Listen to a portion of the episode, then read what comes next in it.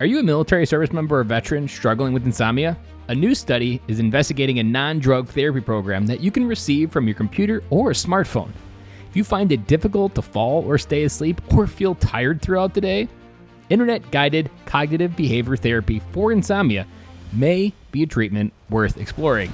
If you or a loved one is a current or former military service member, has had a head injury, and are between the ages of 18 and 64, you might qualify for this study.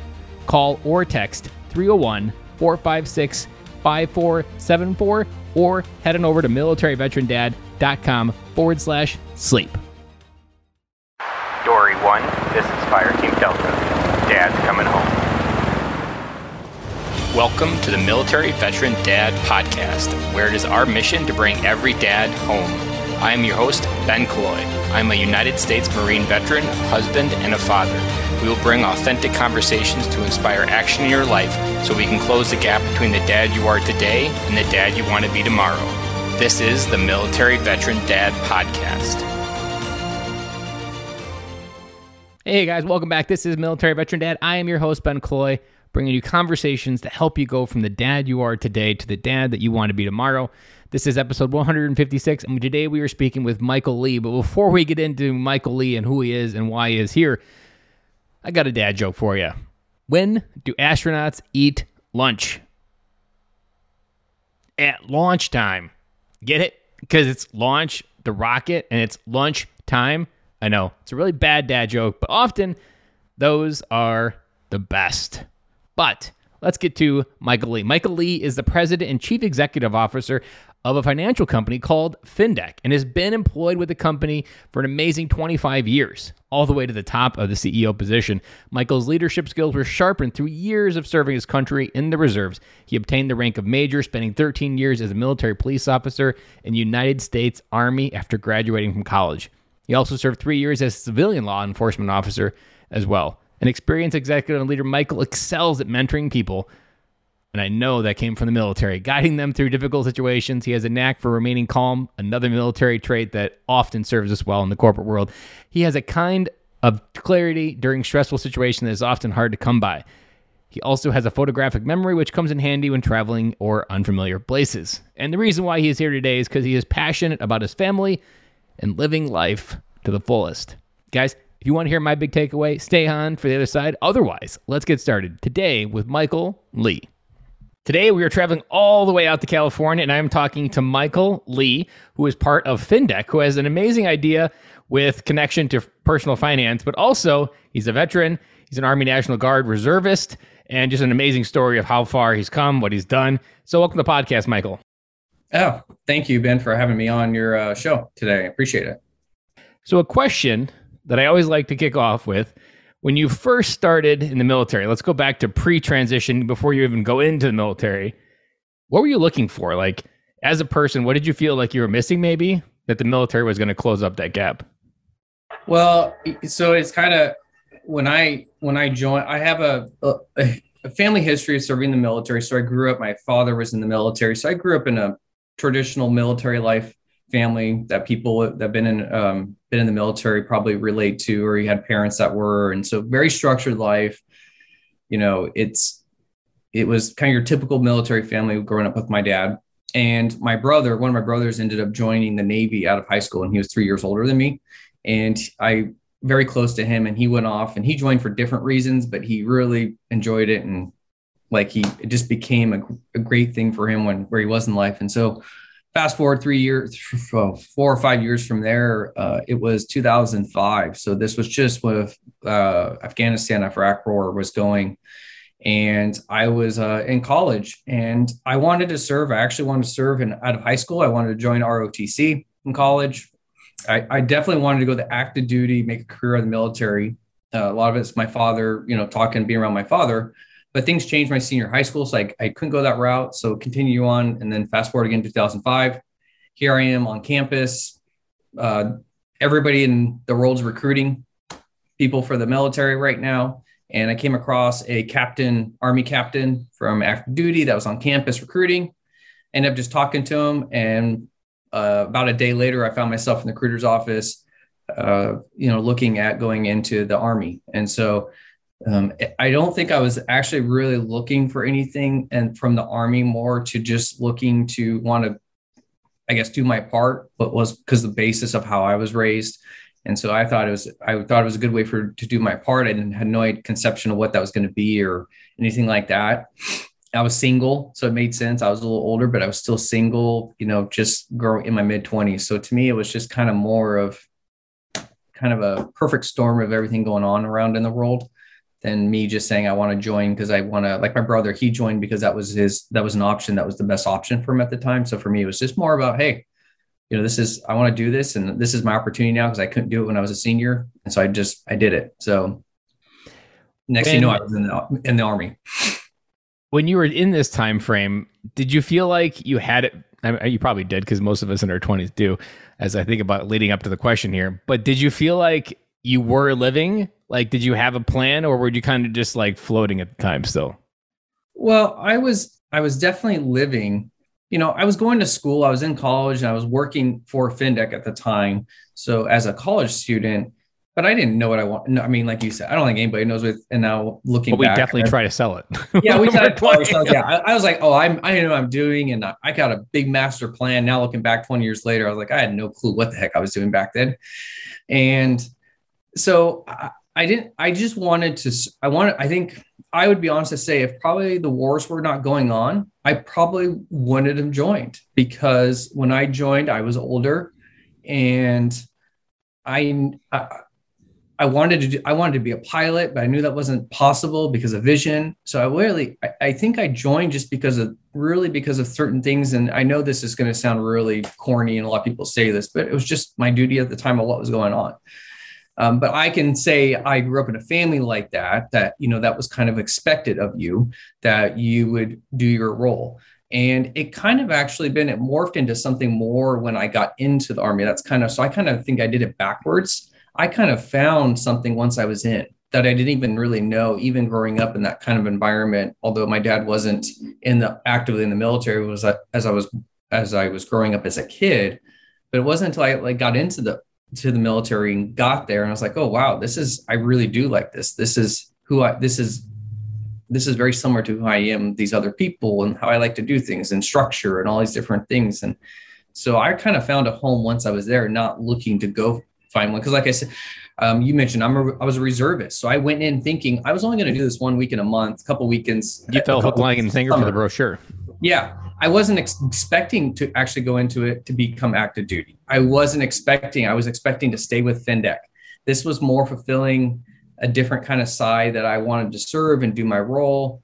And I thought it was going to be like six years because that's a contract for reservists coming in for what I was doing. I thought six years I'd be done, you know, and, you know, 13, 14 years later, you know, you're almost, you're over halfway to 20. So it was more once I got in, I found stuff, and that was probably it was harder than on the reverse side because I know we'll probably talk about this coming out. Because for me, I I I got a lot more out of it once I was in than when I was originally going in or was originally signing up to join the military. I'm interested to see because there's a couple different places where I thought about going, but then you kind of I just had a thought connect. You essentially work at the same place you did when you joined. So right. you almost had like this constant like pi. It was always 3.14 while the outside world was chaotic, changing, married, kids, life was continuing to grow. Any thoughts connected to like from like having that constant of one company that while also like everything else is changing on the outside like did that support it or did that make it almost difficult because you were maybe tethered to one company while everything else was changing well it actually made it easier so uh, being a reserve soldier, where there's a lot more flux, that's for sure. You know, I saw both both all sides components of the military between active duty and reserve side. And reserves, you definitely get pulled more because you're going, you're coming, you're going, you're coming, you're going, you're coming all the time. And uh, by the time you get in the reserves, when you get get somewhere or you get called up or you're going to do something, it's time to turn around and go back home. They send you back home because you're done and so Findec and having that one tethered job at home actually probably made it easier because that was a constant at home I came back to. So I didn't have to adjust coming back to find a new job like many soldiers, many, many people coming back when they were bouncing back, they get deployed for a year. Um, they not lose their job, but maybe they let, they obviously had to leave their job and then they come back and then they have a lot of unknowns because they got to find a new place or a new job. So for me, it actually made the transitions a little easier because I could, I, it was constant back at home, home, home, where, you know, I, I had my same job, the same people were there. I had my house there. So I didn't have to give that, those things up every time I would have to leave. So for me, it made, and made being gone easier and coming back, but it actually made going harder because I was always leaving stuff there. So a lot of people when they left, they didn't have they could leave. They could they could disconnect or they they didn't have much stuff tying them down. So they would they would leave. For me, I was always felt like I was getting pulled back both ways because I had stuff on both sides, both when I was in serving or I was back at home. So it was it was good, yet it was harder. I think kind of I have the reverse cycle of it where a lot I had that stability, which was a great thing, which I loved. Um, but then I felt like I was almost like cheating on my home because I knew I had a lot of responsibility. And it's like, what do I do? Do I keep doing both or do I have to do one? Because I'm really fulfilled here, but I like it, but I like, you know, so it was, it, it, it was challenging because I saw a lot of soldiers, um, given my positions in the military and stuff that, you know, a deployment would come up and they would take it in a heartbeat, not even think twice about it. They're like, we're out of here. I'm gone, ready to go. Um, and for me, I had to sometimes think because I was leaving a lot more. Um, and FinDec was a full time job, just like when you do, when you're in active duty, it's a full time job. So it was really hard to balance those two aspects of your life and then stay true to yourself and try to fulfill yourself personally and what you want to want out of it or what you want out of life. So, what would you say to someone who's having a hard time trying to stay true to themselves while their world stays in flux, either through something similar to yours or just in general, like where someone struggles to connect that? You have to be honest with yourself. And it came a point, you know, after 13, 14 years, I, I could have kept on doing it, but I think it came to, I mean, it came to a point is like saying what being okay. I think it's being okay with it. I think a lot of times, especially in us in the military, you know, it, we don't like to quit. We don't like to give up. And I think for a lot of us, when we leave the military, even if it's we know we're leaving, it still is like that back of your head, like, oh man, I'm I'm leaving my battle buddies, or I'm leaving people, or I should keep doing more. And so I think it's hard to be okay with that and then come come home and try to establish. I know we talked about this before, like establish that new that new home you have and what that's going to look like and and more than just physically going home, like starting a relationship or starting new career because a lot of times you have to start a new career when you come out of the military and that's hard to do because um, i mean it's hard to do because i see it on my civilian side being on both sides of the spectrum Eh, you know, it's hard enough. And on FinDec, when we hire somebody that's in maybe their 30s and 40s that come to work for us, that's hard to change careers at that point in your life because you've done something for so long. So it's hard to expect veterans all of a sudden at mid 40s to come come home and then say, okay, time to learn a whole way new life now at 40 some years old. And it's going to probably be the exact opposite of your military life because not much is not much in civilian worlds like the military life.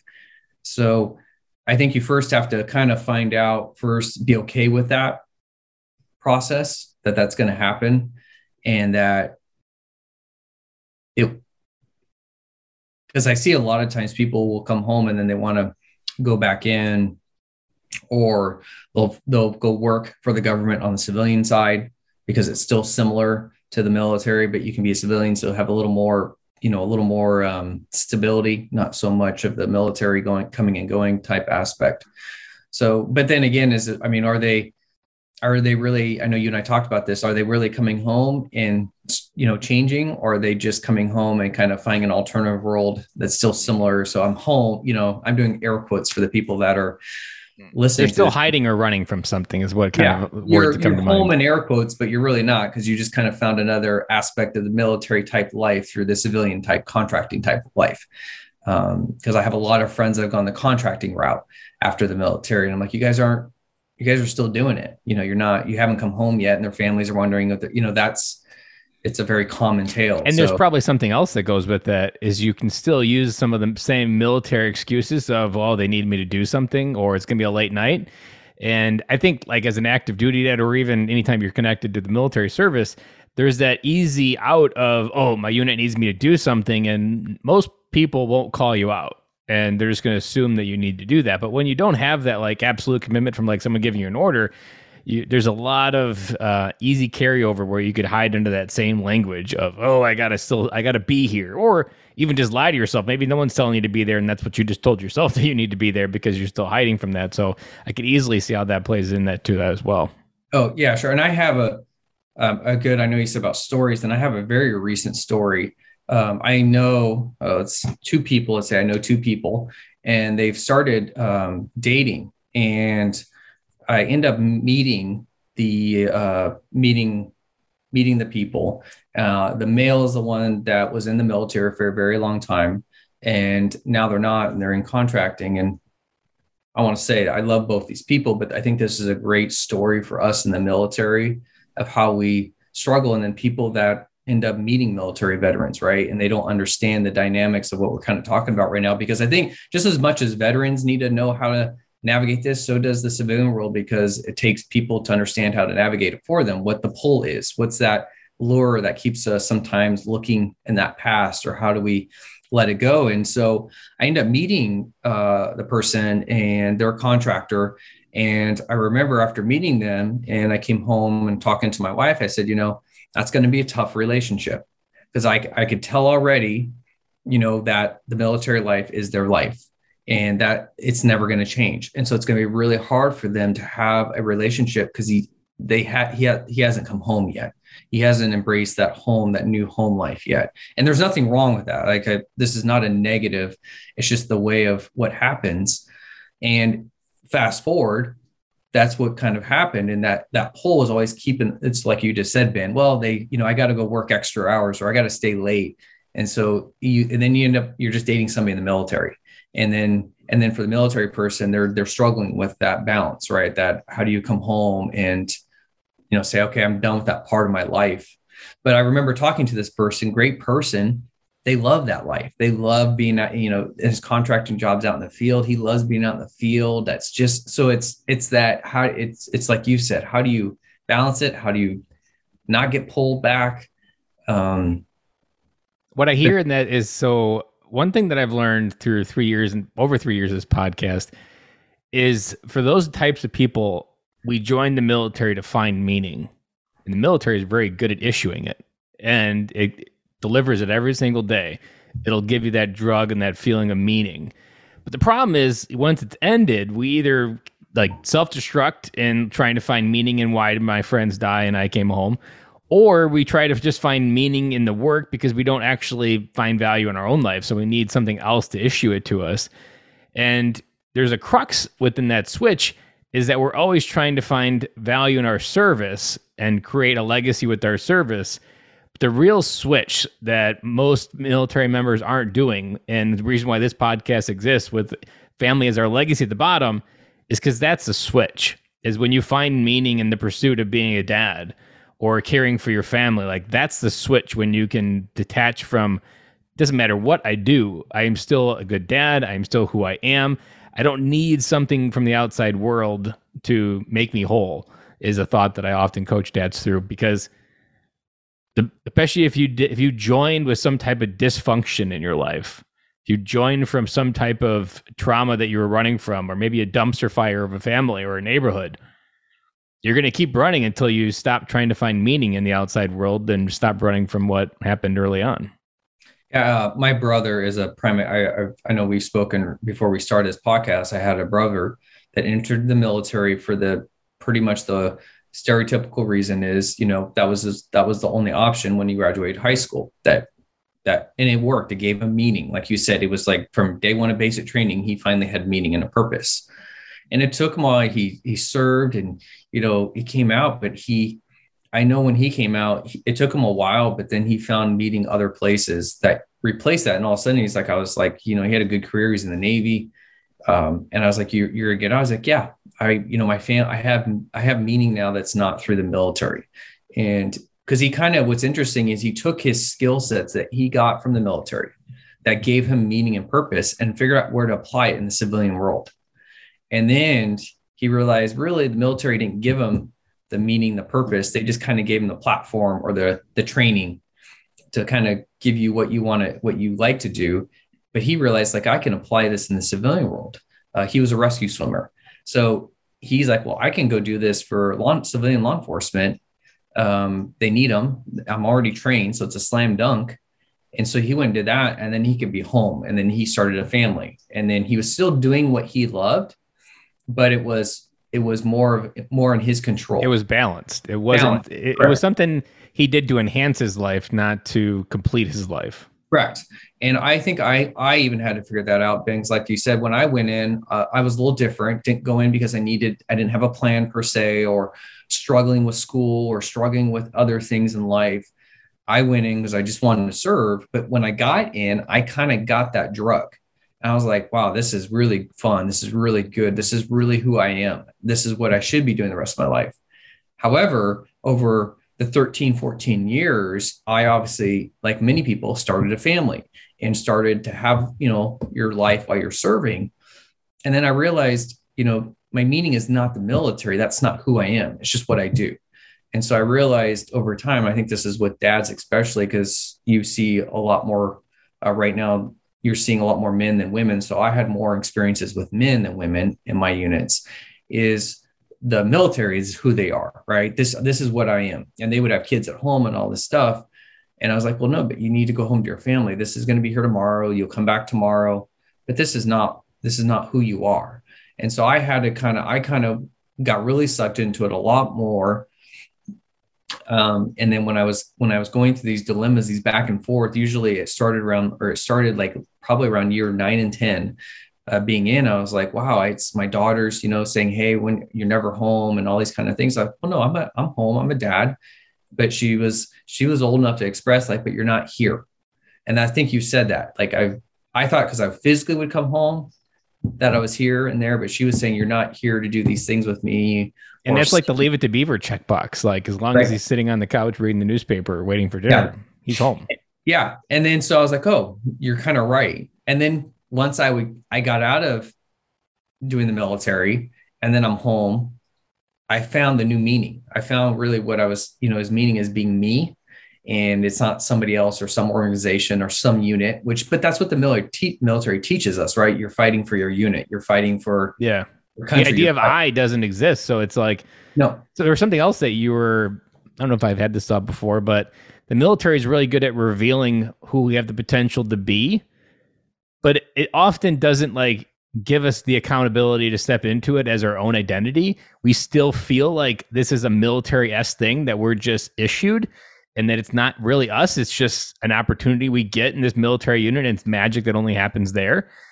And then the, the real crux of tra- transition is realizing you are always that person. You will be always that person. You have an opportunity to be that person and step into because I can imagine as you had more of the military reveal what your potential was, your ability to show up at FinDec was even stronger because you, you eventually were able to transition like this, this isn't something that I can use there.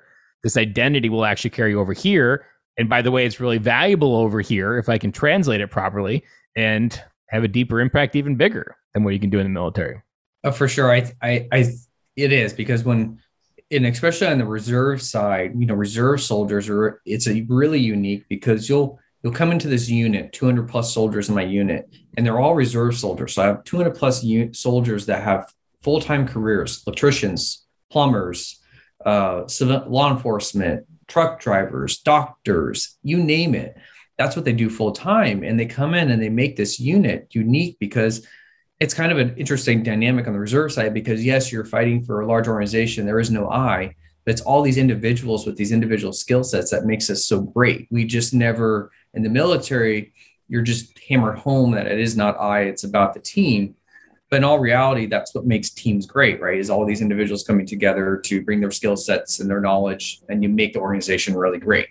And I think that's, like you said, Ben, going back to FinDeck is when I came back to FinDeck and eventually just spent got out of the military, everybody would said is you you have all these skill sets from the from the military that we see you applying at FinDeck now. That's made the organizational be- organization better. So I think a lot of military veterans, you know, when dads are coming back, is like you don't have to give up what you were doing. You don't have to.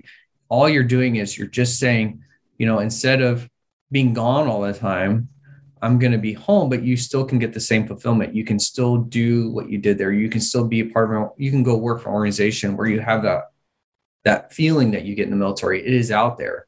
You just might have to find it a little harder. But I think I don't think it has to go away. It's just kind of a different evolution of it, I guess. You know, stealing from the military, something that's like you're evolving into something, but it's still the baseline is still the same where you're coming from. It's just a little the environment's different. That's all it is.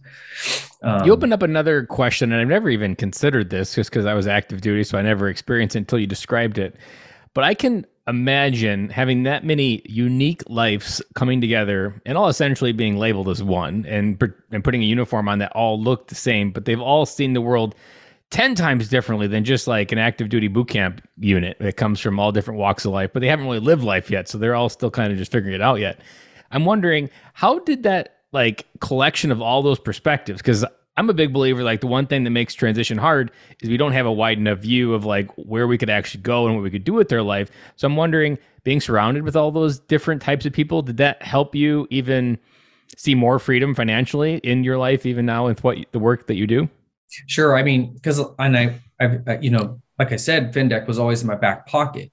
So you know, if I if I was done with the military, or you know, I was like, oh, I just can't do this anymore. I knew in the back of my head I had it out, and I which is different than active duty. Like you said, you come in active duty, most people come in active duty are 18 years old and they start 18 year olds from the day they go to basic and they could be coming out in the mid 40s that their whole life's been the military. The reservists on the other side, reservists usually start later. I mean, most reservists come in around 27, 28 years old at basic training, and then they go into reserve time, but they've already started a career or been doing stuff besides the military after 18 years old. So your perspective of the world and what's out there and how you can transition is definitely a lot more um, easier, I think, for reservists because we saw a lot been with active duty. So in my reserve units, and I think again, this is that you've been talking about it, is they keep coming back. So a lot of times we would get active duty soldiers that did their contract, uh, usually four year contract, and then they would get out and then they didn't know what to really do. So what, what the easiest solution was, well, I'll go be in a reserve unit then, because then I can still kind of be in. I can still get that feeling of belonging in that. But I take the can down what I want when I want to do when I grow yeah, up down the road. And that's a very that was very common. I saw that all the time in reserve units where they come back in, and then they're kind of caught in purgatory because like then the reserves is kind of just putting a band-aid on something where they you know they don't really want to be there they don't know to transition out, where to go, what their purpose is, because their whole purpose since 18 years old was the military. And so, but for traditional reservists that come in later on, you don't see that as much because what do they do? They'll go back to their company or they'll go back to their job that is right down the road. You know, literally, some of these soldiers live 10 minutes from their unit. Um, like active duty, but it's still different because it's not an active duty base. It's not in a military housing you're you know you're going back to the world of everybody else majority of the population. So that transition is a little easier than say active duty. And like so like i said the very common to see active duty uh, veterans coming out and then coming back into the reserves or the national guard just to be around that again because it's hard and i can't imagine i never did active duty that way i only did active duty for deployments and training and such so I can't imagine what it was like to just be on active duty for six, eight, 10, 15 years and all of a sudden be like, you're done. Okay. You don't have that at all anymore. What do you do? Where it's like you said, where is that meaning? Where is that purpose?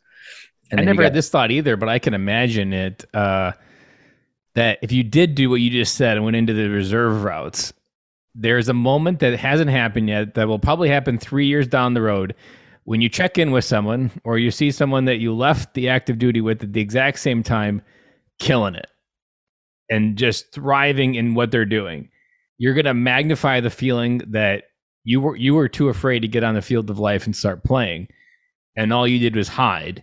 And you may not have that language but you're going to feel that feeling when you see it. You're going to when someone posted on instagram you're going to be like wow we both left and started at the same time i'm here still feeling sorry for myself that guy did it and I didn't. And like that moment is where these thoughts of maybe I'm better off without here me being here. Like that's where those thoughts get oxygen and start to to grow a little bit is when we see other people doing things that we then think we're not capable of. Oh, sure, sure. And it's it's it is. And it's if you don't I think that's the hardest thing with veterans when you leave is if you don't really have that exit strategy or what you're going because in the military, that's what you're taught. This is your this is your mission go accomplish it. And there you're you're pretty much always given your mission. I mean, that's it's not something you figure out most of the time. It's your here's your mission from your higher headquarters or your sergeant, your squad leader, your platoon leader, company commander, whoever it is giving out missions. Here's your mission. You go accomplish it. When you get out, nobody who's giving you the missions now. Nobody's giving you the missions to go do. And I know that's really that's what's hard is it's I think that's why a lot of people come back on the reserve side is because now somebody's giving them missions again. It gets them it gets them from that one weekend to the next week in each month. Like this is what I'm to do this next month. I have this training exercise or I have to go to my unit. And I think that is really hard for veterans sometimes is to all of a sudden, you know, you you love the life you're living it and then now you have to go and give yourself the goals. You have to give yourself what I want to do and like you said, it's kind of the military does a great job of giving it to you from day one. Um, so I know that that's a hard transition. So for me, who had I already had my mission, which was FinDec. So I had that always there, giving it to me on the the personal side, side, the civilian side. So when I was coming out, completely coming out, I was stepping right into my next mission that is ever it's going to be ongoing for until I retire, obviously but it was there for me. So that was that. I think that did help me because I know if I I talk, like again, my wife asked me, do I want to go back in? I don't want to go back in. I just miss the people. I miss I miss my buddies. I miss all the people I worked with. But that you know what I'm doing now is very fulfilling because I'm helping and working with people just like I was in the military. So I'm I'm leading people at my organization, which is what I love to do. So I think sometimes you have to again, why I said when you ask the question the very beginning, starting this podcast, is figure out what what you enjoy. And I think sometimes people say, "Well, I enjoy the military." Well, that's just kind of what you do. But what do you enjoy when you what you do in the is it being a squad leader? What would you do every day for free? Yeah, yeah. Or what part of military life did you do? You like if you were a pilot, you you like to fly. Well, then go. There's you know pilots are hurting in the civilian side, so that you can find a lot of meeting and come home and still do what you love which is really flying or if it's a mechanic you know you love working on vehicles well you can easily come home and still do what you love and have meeting just you know be at home and then you have something that a mission that you're working towards continuously instead of like you said you comparing because that comparing is a thief of life and you do see it a lot uh, with veterans comparing it to the other ones or to people that are out at the same time. You know why are they killing it or why are they doing this and i can't do this? Why am i not able to do this? So I'm interested, and I almost would take a guess as a yes. Within the work you do at FinDeck with financial like freedom, designing what you want to leave behind, like your legacy, one thing that I can you probably see more often is what people really lack to even see a product like FinDeck getting them somewhere or any financial investing getting them somewhere. They lack perspective. And I'm curious like is there a common perspective that you run into a lot that people just aren't gathering or even getting in the process of life or how they've set up their life to be able to see. Because the big thing with like anything financial is like it's a it's removing the burden that money puts you into of being a slave to it. And so the more you can expand that the more you can change your mindset around it the more abundant life becomes and you can start living well beyond what you think you can do right now. But that perspective isn't something that most people can see. No and i so this is where I think like military veterans have such an advantage over so many people in the world is because when you serve most, you're traveling not just our country, but the world, cultures, you know, all these different places you're going, you're getting these all these new perspectives about how people live, how people do things. And I would say that it was the military that gave me a lot more perspective than what I do now for FinDec because I traveled the world. I went out, saw other places, other countries, other cultures, people, professions. and so when I came back and now I'm running, I'm, you know, doing FinDec still, I have such a bigger perspective of how things work and how, you know, and using these different experiences that I had through the military to make it even better. And I think that's, you know, you, you do see it, and you see a lot of people that are, you know, doing things or, but they're very narrow, they're very limited in what their knowledge or experiences are. So that makes your options limited because you're you everything you do in life is based off your own personal perspectives and your experiences. So if you don't have a lot of different experiences in life, then most likely you're going to follow a more narrow path of how you do things because that's all you know. So I think when you when you equate it to military military veterans, especially when they come back, especially the veterans of the last 20 some years with everything that's been going on in, our, in the world and the things that the military's had to do and go, there's so much advantage they have because they're coming back and they've seen different things. They've seen that they can that, and it's such a it's such an advantage to organizations to have that a part of your team when organizations are looking to hire people and find people. They want people with all these different experiences and knowledge base because it just makes them more valuable. Because you don't, it's like the military. When you're in the military and you get, you're doing something, you don't know what's going to happen the next day. And so you have to use your, and I was in civilian law enforcement too for a while. So that's the same thing is that going there and getting those experiences allows me now to how to run my business because I have all these different experiences and perspectives. So I think again, mil- when the military, you come out of it and you come home, you think it's over because you're not in the military yet. You're it's actually just beginning, and you're going to use all this experience from the military to even to be even. You're sitting at a powder keg. That's often how yes. I describe it. Like, and you're trying. You your next objective is to find the fuse.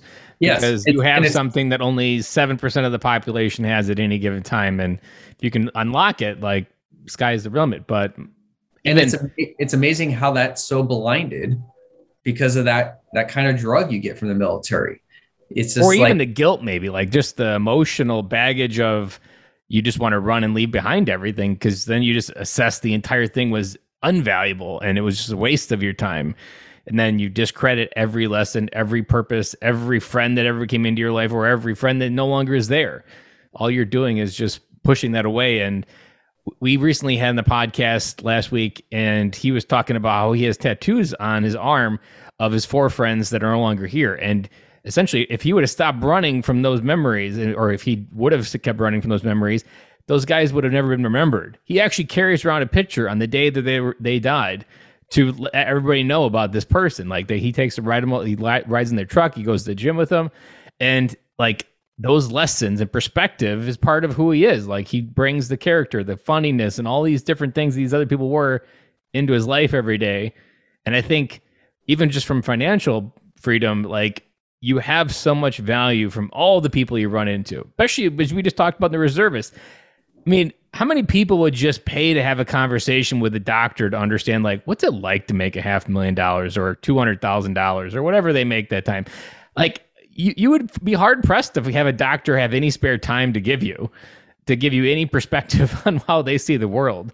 But here, one week in a month and two weeks a year, you get a networking facility of all these different ways that other people have designed their lives that most of us probably have never even looked for. We just see it as, ugh, another weekend.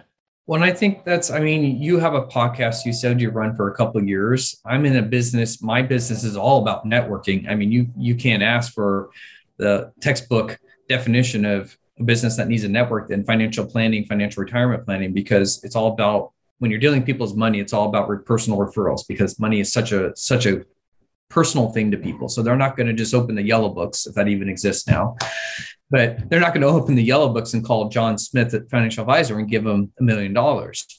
So I think for military people, because you're in the military and you travel and you, you, I mean, on active duty, you change units all the time. I mean, you're forced to. So you have such a large network that you can tap into even when you get out that can help you through that transition to continue going. You're just going to do it differently, but you should be you should be reaching out to them like you said, not looking at your buddy that got out and is killing it, but calling them and saying, Hey, what did you, how are you doing this? What have you been doing? And they might say, Well, I did this, I did this. Like, oh, I know how to do that. I can do that. Well, that's easy. I think it's just once you get out of the military environment where it's so controlled, you do forget you're an individual and that you have many skill sets and you're very strong. You just kind of have to, you have to take a little more of the leading role. And that's hard, I think, for that's hard for anybody in general. But then when you are in the military, where the basis of being in the military is about the greater good, it's hard all of a sudden to become think about yourself only first. I mean, that's what you're basically doing. So I got to think about myself first, and how do I take care of my family, myself, to keep going? And that's that's that's hard to do uh, for anybody, let alone people that have grown up, have been in the military because of the way it's structured, as you said. So I think your networking is is such a, and I still to this day I still have ex-soldiers that are still around that reach out to me for advice on planning. And, and I, they and updated that language by the way. It's no longer ex-soldier it's soldier for oh, life. oh, soldier for they life obsoleted the other version. Yeah. Soldier for life will reach out to me and i'm not even a licensed advisor. That's not what i do at my organization but they'll still reach out to me and say hey michael you know this is what's going on or what do you think? Or you know and i'll say we'll do this or do that. And these are soldier for life people that are no longer in that are still reaching out to their network. So i think we just forget that sometimes that you can still be a soldier for life like you said ben without being in the military. And i think that's i think it's like for us it's like either one or the other. Well if i'm not a if i'm not in i just can't be in. I can't and i think you can. You can still be in. Again i'm using air quotes for our non-video. It's you, can you can be in. You can you're never not going to be a soldier once you're a soldier but you just kind of have to adapt and change once you're not doing it full time anymore and i think that's the difference. I don't think people realize that you're just adapting to a new mission to a new to to a new way of life but you're still using those same skill sets that were given to you or that you enjoy or that you are really good at you know to keep that going. And I was just talking to a new Air Force veteran. He's been out only two weeks, and he had a whole bunch of dreams and a bunch of ambitions, but he did he he had ideas, but he lacked width, and so often and he was just a four year active duty. So I mean, like he was just doing his time, and then he, he got out. And so in those types of mindset, there's you can see the world, but there's still a part of almost just American society where we don't seek out adventure or we don't seek out that perspective. And one trick that I've recently been using, and it's been something I call now like designing your legacy. And sometimes there's a certain type of individual. I'm sure as I tell this, you're gonna be like, yes, I've seen many of those people where the rut is so deep they can't see on left or right of the flank of actually where they could go, even if you gave them permission to dream. They're like, I don't know, I see dirt. And the only difference between a rut and the grave is the depth. So I mean, depending on how deep it is, you might not even be able to see the horizon, and you're like, all I see is grass clippings, maybe. Well, one trick that, and I did it with him as well, is like giving them a million dollars in their mind. And giving them a million dollars to dream is like building scaffolding inside the ditch so that you can get a better perspective. Because it's almost so crushing sometimes when you're in that pit to even imagine how life could be different. But I always say, like, okay, I just transferred a million dollars. What do you start doing with your time tomorrow? And some people have even a hard time with that. And sometimes they'll come up with, like, oh, I would do all this traveling or all these things. And my favorite question to ask after they've dreamed up everything, and then what? And then what? And it just gives them this permission to move beyond the patterns of their life or that rut that they're stuck in. And to me, that's like the crux of what keeps veterans stuck. But then when a veteran can see where he can go, my, like sky's the limit, and they just start running and most times like we just don't have that hill to attack because we're still so deep in our rut. But one trick that i've learned is give them a million dollars imaginatively and almost instantly they'd be like oh i would start doing this.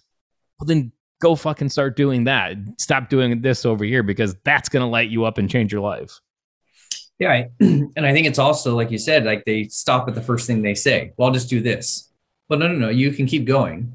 Oh million dollars lasts quite a while. Yeah. And if you have a friend like Michael Lee in your life, it could actually last yeah, a lot longer. It, yeah, it will go a long way, but you don't need to stop. It's like you can do this while you're doing this, or you can try this out while you're trying doing this. I think the military is so linear, right? You go from one thing to the. It's like I re, I was um, I'm doing some volunteer work, and it's for a at-risk academy here in California for teens, uh, but uh, uh, the National Guard runs it, so it's basic training you know, for, and I went there and I remember talking to my wife after I came back and I said, she's asked, well, how did it go? I said, it was good. You know, it's like, you know, got there because I had to do orientation. She's like, how was it? She thinks it's going to be this fun, you know, orientation thing. I was like, no, it was kind of like I got there, then I waited, then I got there and I waited for the next thing. And then I got there and waited for the next thing. And so we, I could, you know, I've done it, but she's like, really? I'm like, yeah, but that's, that's just how the organization runs. It has for 200 plus years, and that's how it's successful. So it's hard for people to come out of that and then be like, oh, you can do this while you're waiting for this. You don't, it's like you don't have to sit in this room and wait to be excused. You can actually start planning your next thing you want to do while you're waiting to be excused. Or you can start working on this while you're working on this at the same time and still have that million dollars growing for you that's going to be there. I think it's just that kind of removing that linear part of life. And now it's more all over the place. You can bounce here, there, and you have a lot more flexibility.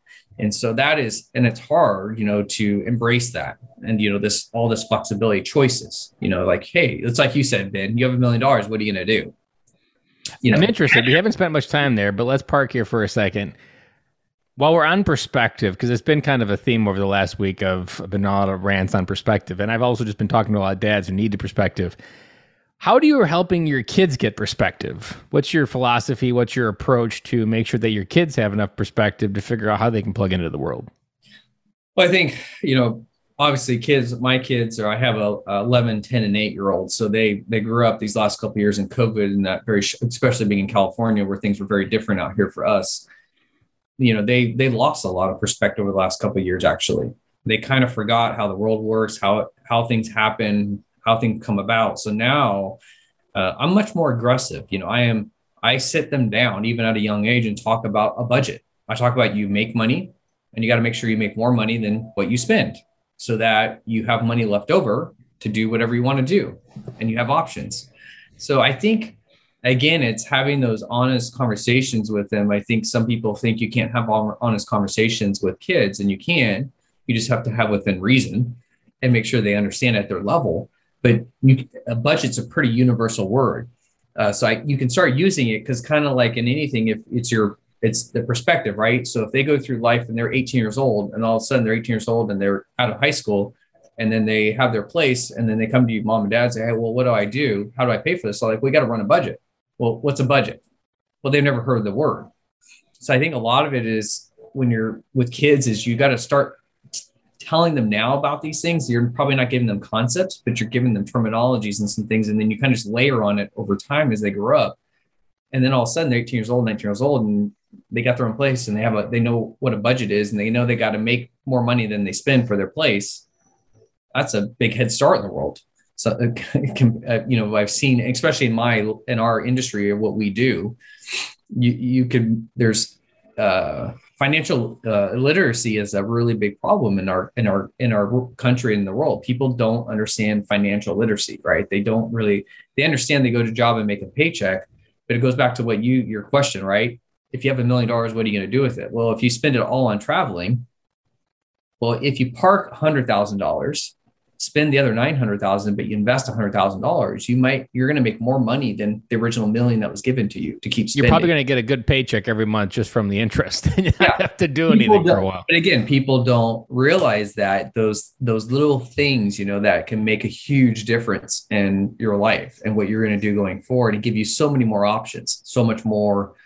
So when you get asked that question by um, by Ben, you can say, "Well, Ben, you know, with a million dollars, I can do X, X, and X and X. And then all of a sudden you're like, well, that's that's the whole purpose of it is to use your maximize your resources. And so, you know, kids, our kids are um, and obviously growing up in a, a military or being a military person myself, being a soldier for life, you know, I I still I still kind of run my family like a unit because that's you know it's that's not because I that's just who I am and that's what I. It's one of those transitions is, and my family jokes about it all that my kids all the time are saying, "Geez, Dad, you just are you're like your little soldiers," and I'm like, "But they are."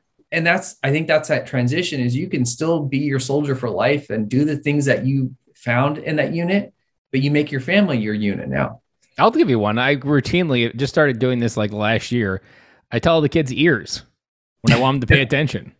And, that's what they yell at you in boot camp, but it works. And it they works. don't know any difference, but it gives me a little bit of humor and it, it gets them attention like ears. Listen up and pay attention when I'm about ready to tell you because the crux of parenting is we often start talking to kids and their, mile, their mind is 10 miles away and they're not listening.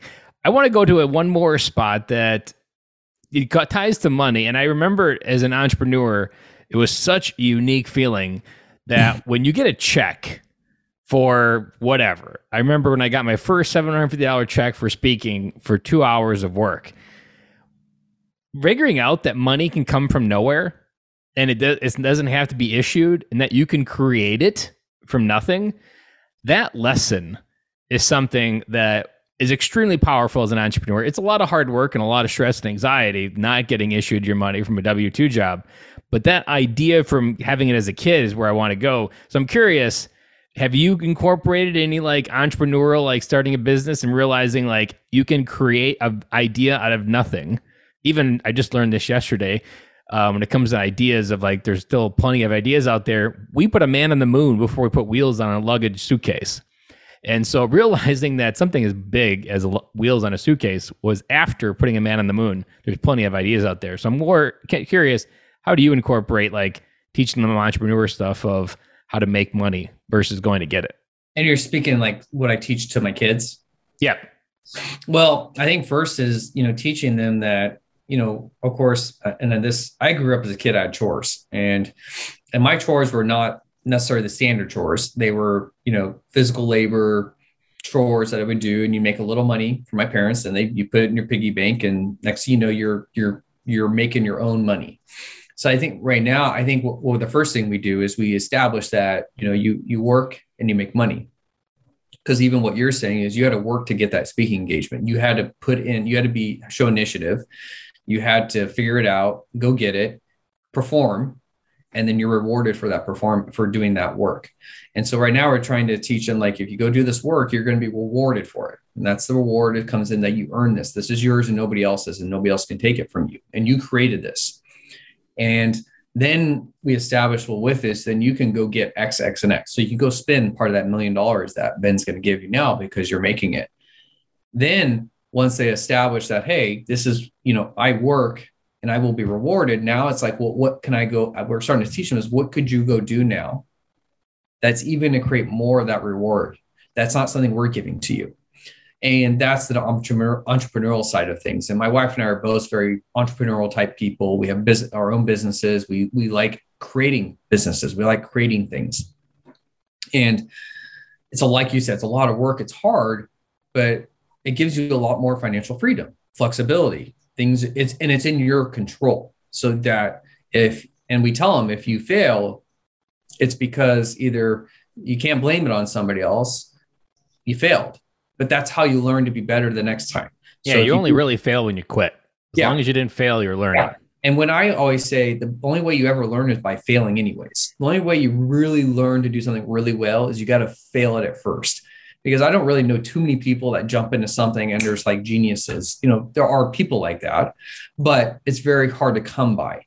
So you have to actually, so we we kind of make them fail. We say, hey, you just didn't do it right, but what didn't you do right or what went wrong? And the next time do it even better. And the next thing you're becoming an expert at something or you're learning how to do something even better. But you're right, Ben. You don't, you, the only thing you do is you quit that's when you really fail but when you don't do something right or something doesn't work out that's life that's but that's normal part of life is when things don't work out sometimes things don't work and they're completely out of your control and that's normal that's part of life and i think the military does a good job at training us and teaching us that and showing us that so when you come back from the military i came back i was like i was pretty adaptable. And i wasn't like that before i went into the military. I was very rigid. Everything had to go a certain way.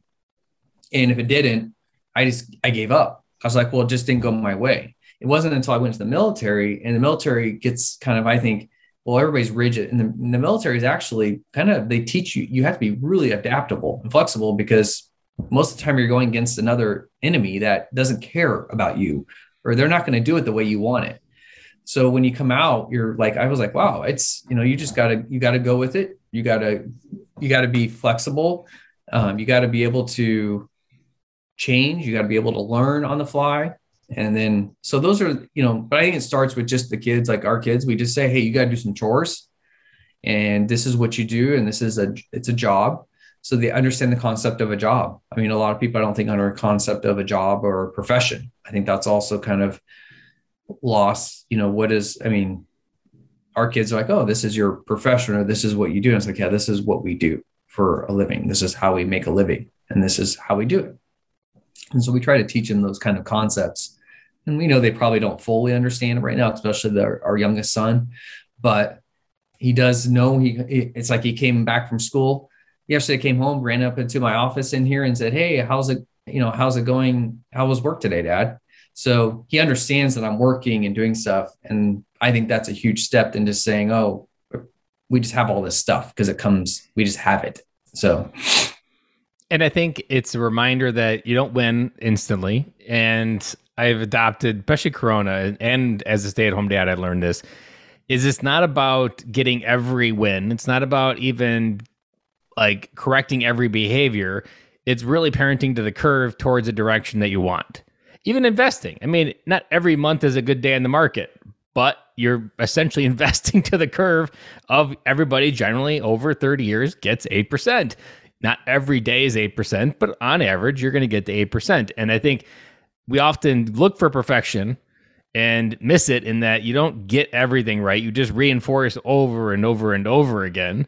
And eventually there's those days where they like, wow, that took three years and now they just got it. But now they know it and now they can do something with it. Well, sure. I mean, investing, we tell all our clients, you know, it's it's not a sprint, it is a marathon. And you're planning probably for 30, 40 years from now when you're starting your financial planning, or you should be. And it's going to have a lot of ups and downs. There's going to be some bad days. There's going to be some good days. Like right now, it's if you're if you're looking at the stock market, you're thinking it's like I'm never going to retire. But this is just a small blimp in your life. This is only a peer, small period of over those 40 to 50 years. And I think it's hard. It's but we talked about this in the kind of earlier in the on the show. Your show is about perspective. So if you have some perspective in life, realizing things go on for a long time, things can change very quickly you'll when these moments come up you're able to deal with them a lot better instead of being like why quit? Or i'm not going to do this anymore because it's not working the way i want it to. So then you're like well no this is just what happens. I'm going to adapt. So maybe this is a great time to actually get into the market because everything is cheaper on the market for pricing. So this is when you you want to be aggressive right now. So those are the things that if you're adaptable and have good perspective you will be able to like you compared the the both the people getting out at the same time and how they're killing it maybe they're killing it because they're just you know being aggressive or they're you know they're trying to you know get the edge on everybody else instead of just saying well i wish i was still doing this or i wish i was still there and i'm stuck in that you know 10 years ago you know what, where i was instead of like where am i want to go? Where i want to get to? How i want to spend that million dollars make it last forever? One of my favorite stories on perspective is the story of Play-Doh so there was this guy after World War II. Everybody switched to propane from coal heating their house, and so the, this wallpaper cleaner to get rid of the ash on the, out of the walls was no longer needed. And so this guy was like three or four days from closing shop. And this teacher friend he had saw this byproduct that he w- was of the process of creating this cleaner for the wallpaper, and she's like, "This stuff is amazing. My kids in the classroom would really love it." That byproduct, three days away from uh, failure, became the billion dollar business we have today as Play-Doh. So the perspective that I learned from it was you never know, even at the last day of like it's almost over, three degree course correction, boom, billion dollars. And I think for, you know, because you're talking to military veterans on your show, that's a skill set that most people don't have is that adaptability, the flexibility to be able to adjust. Yeah. Oh, you mean we can't go up that hill? We got to go over this one? Okay. Okay. Regroup. Yeah, exactly. And that's so I think it's like there's all these skill sets that the veterans have that they forget as soon as they get out, they think they don't exist anymore. Like they're gone, like they're taken away because everything, a lot of things in the military is given to you, you're told what you're going to do and they can't take those those abilities away once they once you have them and they become such a powerful tool and you have such a leg up on the rest of the civilian world because they don't have all the perspectives you have. They didn't they didn't have to have a choice to say, well, you got to get up the hill. I don't care how you get up there, you get up it. And most of the civilian people are like, well, you got to get up the hill. Like, well, I don't care. I'll just go do something else then. I give up. And that's, but for military people, it's like, nope, we got to go conquer it. So this is now, we're, we're going to go this way. So I think it's such, you just, I just think they forget that it's there, that it's, it's, it's, it's not removed when you retire or get out or no longer doing it full time. It's just you're not again. It's it's something individually in you that you got you can still use, and I use it at FinDeck. That's why I said earlier. People always say you you can tell how much the military gave you. Uh, my father says this, who was in the military for a long time. He says you, he can see all these things I got from the military that I'm using now on the civilian side. And so I didn't give them up. I just gave up the the being gone part. And I think that's, you know, that I had to figure that part out. I, that's what I didn't realize I was giving up at first. I thought I was giving up everything. And I realized all I was doing is giving up being away from home. And I still have the fulfillment that I had in the military now. The crazy part, I figured this out, I think last year sometime. The military ethos is train with your allies, train to the edge of your skill level, fail together, and grow if that is not the philosophy we need to apply on the other side of veteran being a veteran, I don't know what is because training with your allies, applying getting to the point where you fail, like you reach your peak, but then realizing you can grow to a new peak, like the answer is right within the ethos of how the military operates, trains, and grows. But yet, no one really incorporates that as a an ethos for our life going forward. No, no it's it's well, and like you said, what seven six percent of the population our country serves. So the other ninety plus percent, you know, you're kind of overruled. You know, majority rules type thing where you don't get to, and you tell somebody that, and they'll look at you probably crazy eyed, thinking like, "What are you talking about, man? Like, huh?" Yeah. Um, but I think that's where veterans can be so much more active out there to bring that to the rest of the population because it's that's what makes the military so successful yep. and the best in the world. And I think that's where the messaging is lost is like don't stop being you're not you're never not a soldier once you are. You know, you're just doing it for a different unit, which is no longer called units or called companies or corporations or businesses. But you're still working with an organization, a unit to accomplish a mission. And you need those skill sets and ethos to be successful. So, and I think that's, I wish more people would in the military real, you know, come and do that. And next thing you know, you, you know, that transition's easy because you're still doing what you love and being around the people you like. That's and that, applying the same process of life. Like it's, yeah. you're not alone. No, no, you're not. It's, you're not alone at all. Well, Michael, I really appreciate this time and talking about we didn't get a chance to talk much about being a dad until the very end there, but we went into a lot of great areas. So if people want to get connected more with FinDec or get connected with you directly, where's the best place people could go? Um, they can go to our website, www.findec.com. That's F-I-N-D-E-C.com. Go there and then you can reach out uh, to me or to anybody. Uh, I to say, being in the military, uh, I was a commander, so you know I was a big believer in that open door policy. So I have it everywhere I go with people. If you need, then that's that networking. You know, we talked about it, sharing it with the veterans. Is use that network to your advantage because that's why we're here for each other. So even if it's non-financial related, it's just a veteran to veteran question. You're transitioning or you, whatever it is, uh, you know, reach out to that network. If it's not me, build that network and find find the start to create that network for you that's going to carry on to your next phase of life. Well, again, Michael, thank you for coming on the podcast today, and I look forward to the next time because I'm positive this friendship is just getting started. Perfect. Well, I appreciate all your time today, Ben. Thank you again. Thank you for listening to today's episode. I hope that episode, as always, delivered on the mark and got you thinking new thoughts, believing in yourself in new ways, and giving you a path to hopefully step in to be the dad that you want to be tomorrow. I know that episode left a mark on me, and that is why you're here to listen to what exactly that episode did for me and how it changed my thinking. Never interviewing a reservist in this particular way. I've interviewed reservists, but I've never dove it into the idea of how many different types of people, if you are in the reserves, you actually meet. Because these are people living two lives. They come into the military twice a week or one week in a month, twice, two weeks a year. Sorry, gotta get it right there and they meet people from all walks of life doing life in so many different ways. And I've never considered how much perspective that a reservist would have over someone who served active duty.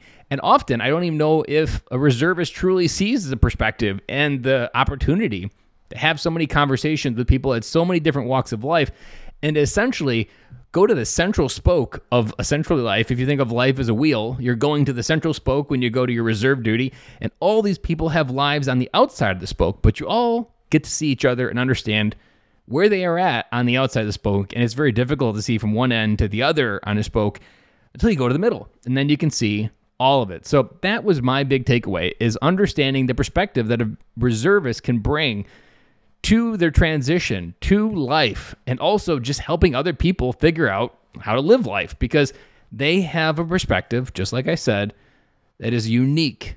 And while serving on active duty, we have an also perspective that we see the world generally. We travel the world, we get deployed, we get moved around a lot.